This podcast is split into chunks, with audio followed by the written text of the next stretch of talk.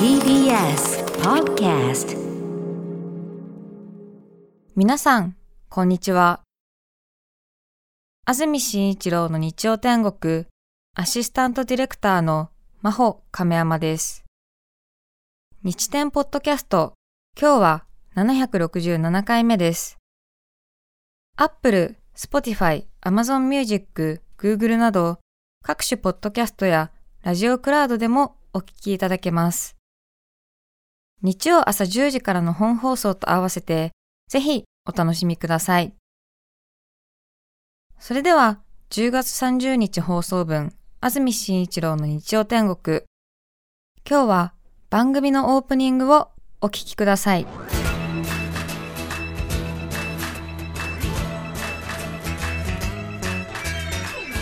安住紳一郎の日曜天国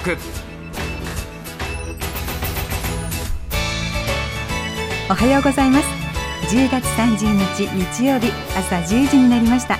安住紳一郎の日曜天国アシスタントの中澤由美子です。皆さんはどんな日曜日の朝をお迎えですか？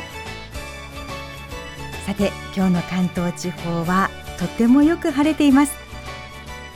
高気圧に覆われて爽やかな秋晴れの一日となります。湿度も低くカラッとした陽気になるでしょう。予想最高気温は東京、横浜、熊谷、前橋で19度千葉で20度宇都宮で18度です。明日31日月曜日の関東地方も晴れ。雨の心配はありません。気温は今日と同じくらいで最高気温は東京19度の予想です。さて今日は安住紳一郎さんは遅い夏休みをいただいていてお休みです。スタジオには安住さんの代打に1年ぶりのご登場赤荻あゆみアナウンサーです。おはようございます。おはようございます。赤荻あゆみです。よろしくお願いいたします。よろしくお願いいたします。さばいて日戦ではね、はい。よくこちらにお越しですけれどもえええ。安住さんのお席に座ってそか？こですよね。いつもと全然違う景色が広がっていますよ。一年ぶりですって。早いですね。早いですね、はい。もうね喉カラッカラですね。もう。早くもなんか発声練習したのに、うん。なんかもう声ガラガラみたいな感じで、そうですか、ええ。さっきもしきりに咳払いを激しく。ええ第一声しっかりしなきゃと思って、ええお腹から出していかなきゃなと思ったんですけど。よく出ておいでです大丈夫でしょうか、えー、大丈夫です。うん。ちょっとね震えておりますけれども、えーしっかりと頑張っていきたいなというふうに思ってますけどもね。ね、はい。どうでしたか？一年は。なんか一年振り返るみたいな一年。年末みたいな感じになってますけど、この一年。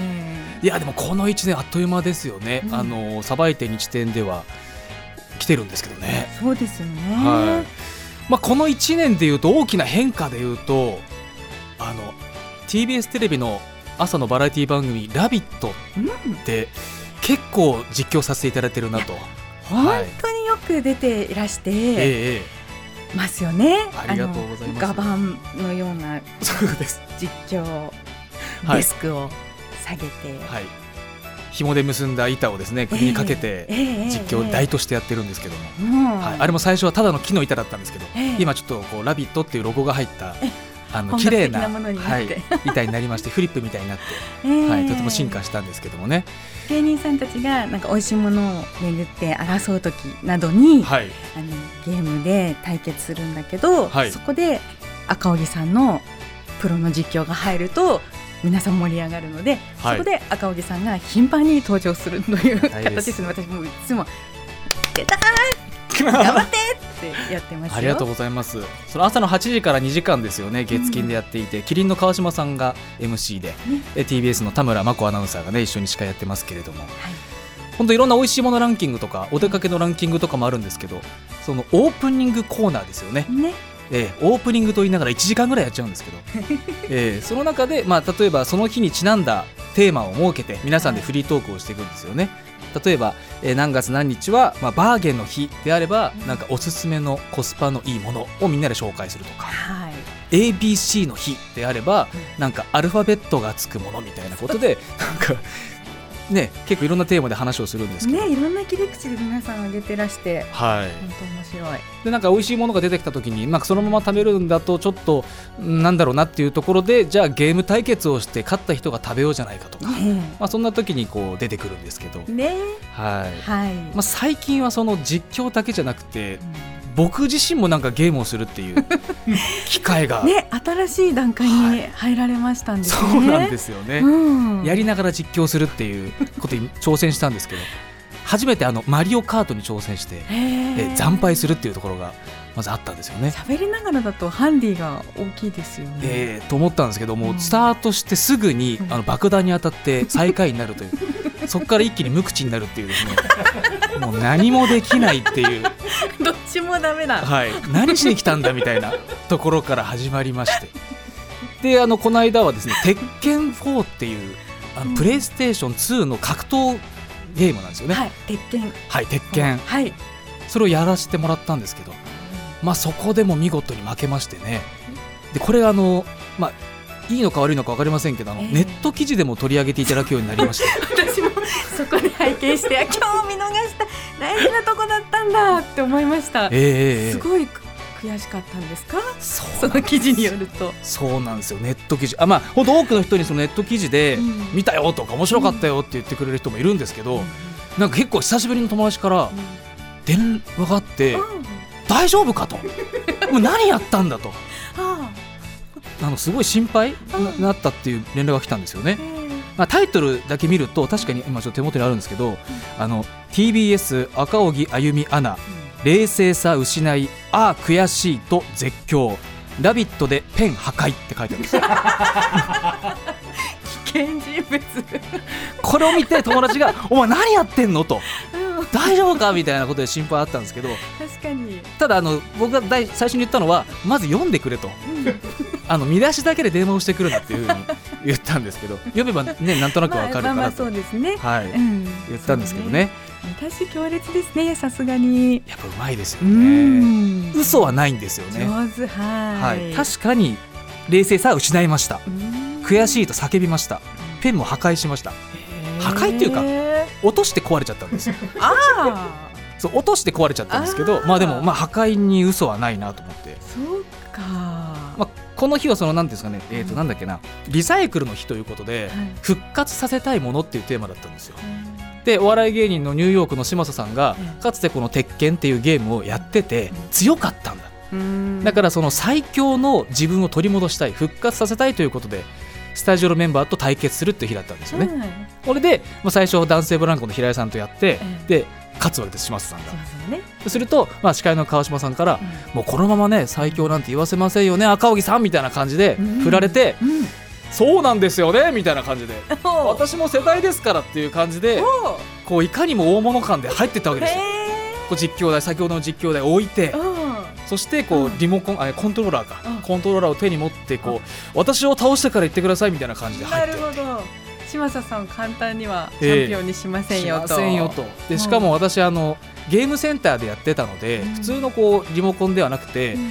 いわゆるアーケード版のリモコンってわかります？スティックがこうジョイスティックって言ってガチャガチャ動くものであボタンの配置も違うものうんうんうんうん特別仕様のまあアーケードコントローラーっていうんですか？ですよね。アケコンなんて言いますけどえーこれを持って登場っていう雰囲気たっぷりですよ。すね。すごく雰囲気たっラスぷりで。ボス感ありますね。はい、スタジオの皆さんにもあーなんか小学生を泣かせる大人が来た 午後5時に現れるサラリーマンみたいな感じでこういじられて。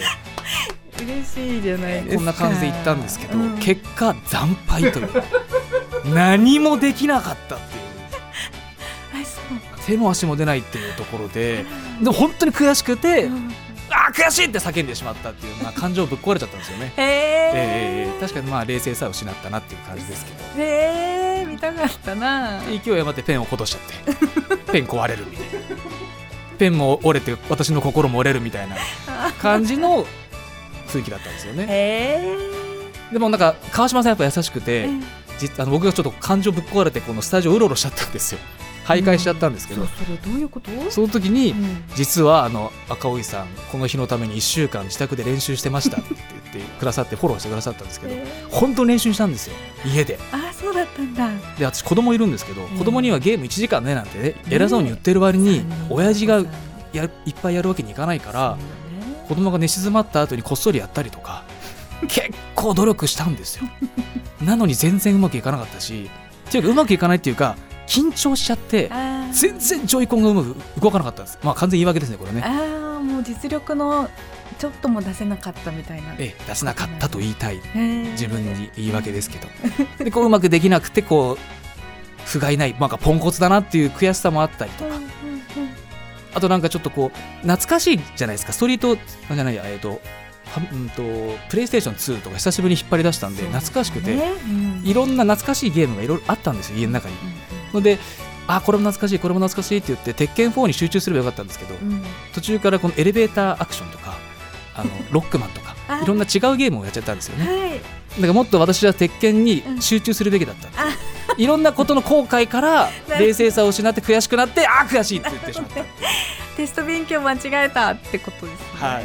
誘惑に負けて。え。うーん。個人的にはあの勉強やあのいつもあのやってないやってないよって言いながらテストで結果出す方だったんですけど。あ 人生そういう感じで送ってきたんだ、そういう感じで今回勝とうとススカッと勝とうと思ったんですけど、はい惨敗っていうことでちょっともう悔しかったなって。いう5年ぶりですよネット機にしていただいて。ああもう嬉しいですよ、まあ、嬉しいって言っていいか分かりませんけど、ね。まあ需要があったっていうことだなと思って。本当本当美味しい美味しい、え。ええちょっと今復習に向けてね一生懸命今練習してますけども、そうなんですね、はい。また機会がねあるでしょうしね。えへえ。やつも大変だなと思って見てますよ。実況頼まれて頼まれるのってどのくらい前なんですか？あでもゲームの実況。2日前っていうこともあったりしますけどでも結構ゲームとかは1週間前とか。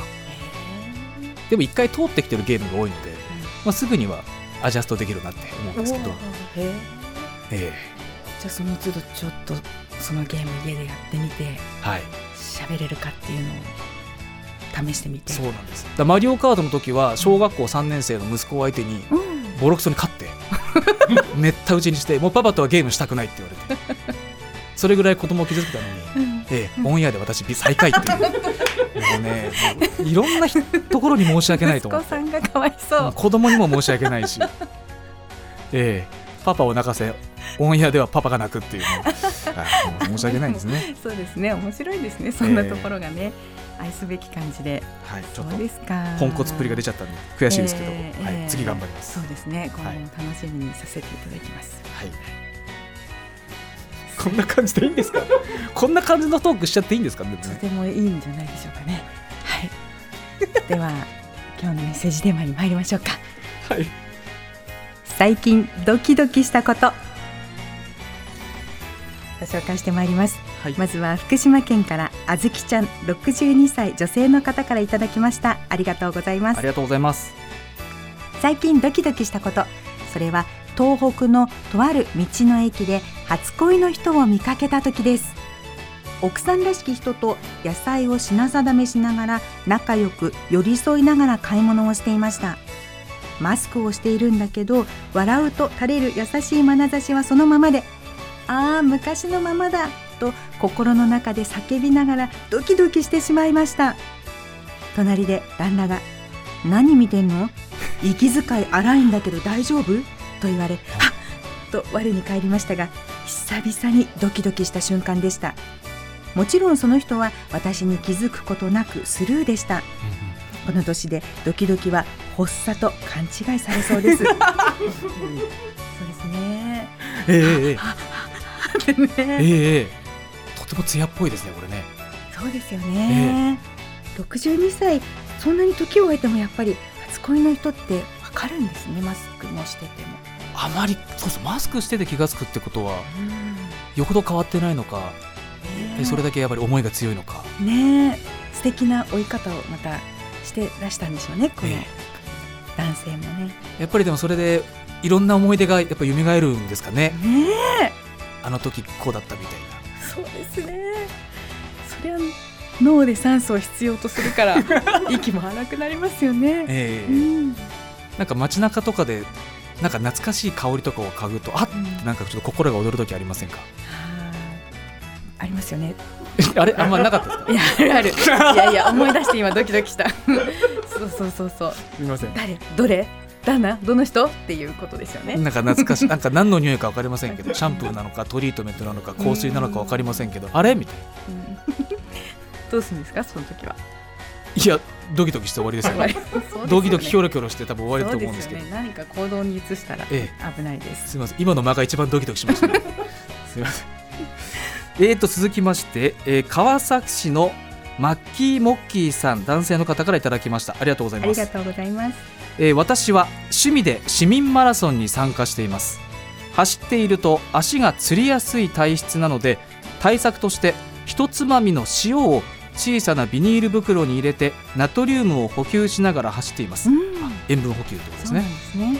先日マラソン大会を終えて車で帰宅している途中少し眠気を感じたので路肩に車を止めて仮眠をとっていました、すると警察官の方が「どうされましたか?」と声をかけてくださったのですが次の瞬間目は助手席に置いていた塩の入ったビニール袋に。その白い粉は何ですか？との問いにいやマラソンの時はいつも使ってまして それでワンパケが1回分でしてとしどろもどろ、えー余計に怪しまれてテレビでよく見る試薬を使った検査をされてしまったんです言っちゃったんですよね。ええ慣れてる感じ。ただの塩なんですがもしかすると何を入れても薬物反応が出るようになっているんじゃないか。あるいは闇の組織に物をすり替えられたんじゃないかと想像しドキドキが止まりませんでした。結果はもちろん白だったんですがその時のほっとした気持ちええそして警察官の方の気のせいか少しがっかりした顔が忘れられません。そうなんですね。謙虚できる。来たと思ったんでしょうね。おそらくね。見てしまった。見つけた。っていうことですよね。マラソンの時使うなんて。おパケ1回分。これはこれはちょっと穏やかじゃないぞと。ね。謙虚だということだったのかもしれません、にわかにねえ一般の方だってちょっと心拍数上がったでしょうよね。えですようね、ん。この方もなんかしどろもどろになっちゃうんですねやっぱりね。なっちゃうんですね。寝てたしでキュントントンされて警察官だしっていうまず心のねありますそこでよねドキドキしますよね。嘘は言ってませんからね。本当そうですよ。え。あのねし塩をねええ。パッケージに入れてはい。持ち歩いてるっていう人は結構いて。あそうなんですか。はい私のね知ってる尊敬する永山優子先生もねはい。という水彩画家の方がいるんですけどはい。お塩をこう絵に乾いてない時にかけると特殊なこう塩が溶けることによってはい。絵の具がニワーンってなってはいいい効果が出るそうではい。お塩をやっぱりこうちっちゃくパッケージにして持っててえ落とすとやはりドキドキするっておっしゃってましたね。え 落とすと？落としたぞ。あ誰かになるんじゃないかなっていうことでね。袋に入った白いものを落としたぞ。落としたぞあとね私のママ友達はですね、はい。自分を守るために白い白を塩を胸元に入れて例えばちょっと成績が下がったり子供がまずいことをして呼び出された時に先生と会うとか、はい。苦手な人と会うとかそういう時にその塩を自分の 心臓のそばに入れとくとすごく味方になる から持ってるんだと。ね、だからやった方がいいよって言われてはい。すごい強い気持ちになれるからうん。ね。せ勧められたんですけどやっぱりその方もちょっと落としちゃうとはい。ドキドキするよっていうふうに言ってましたね。清めの塩とかではなくてそう、まあ、清めの塩と同じ感覚でずっはあと懐に入れるっていうことでした。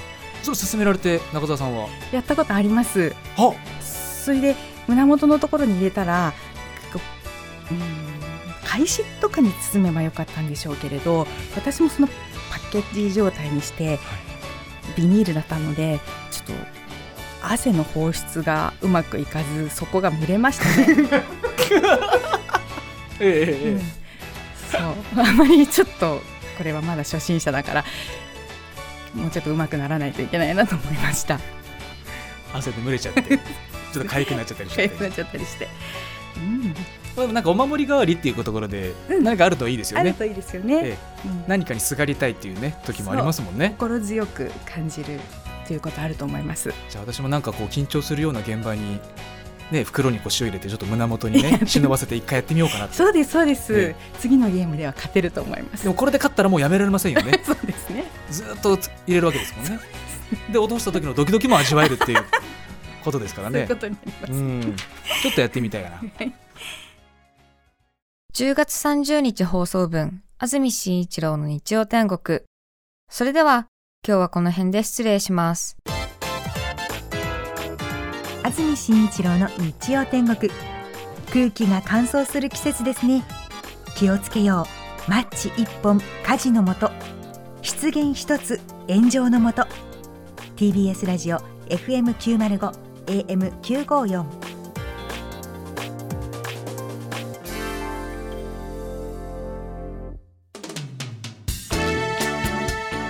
さて、来週11月6日の安住紳一郎の日曜天国、メッセージテーマは、睡眠の話。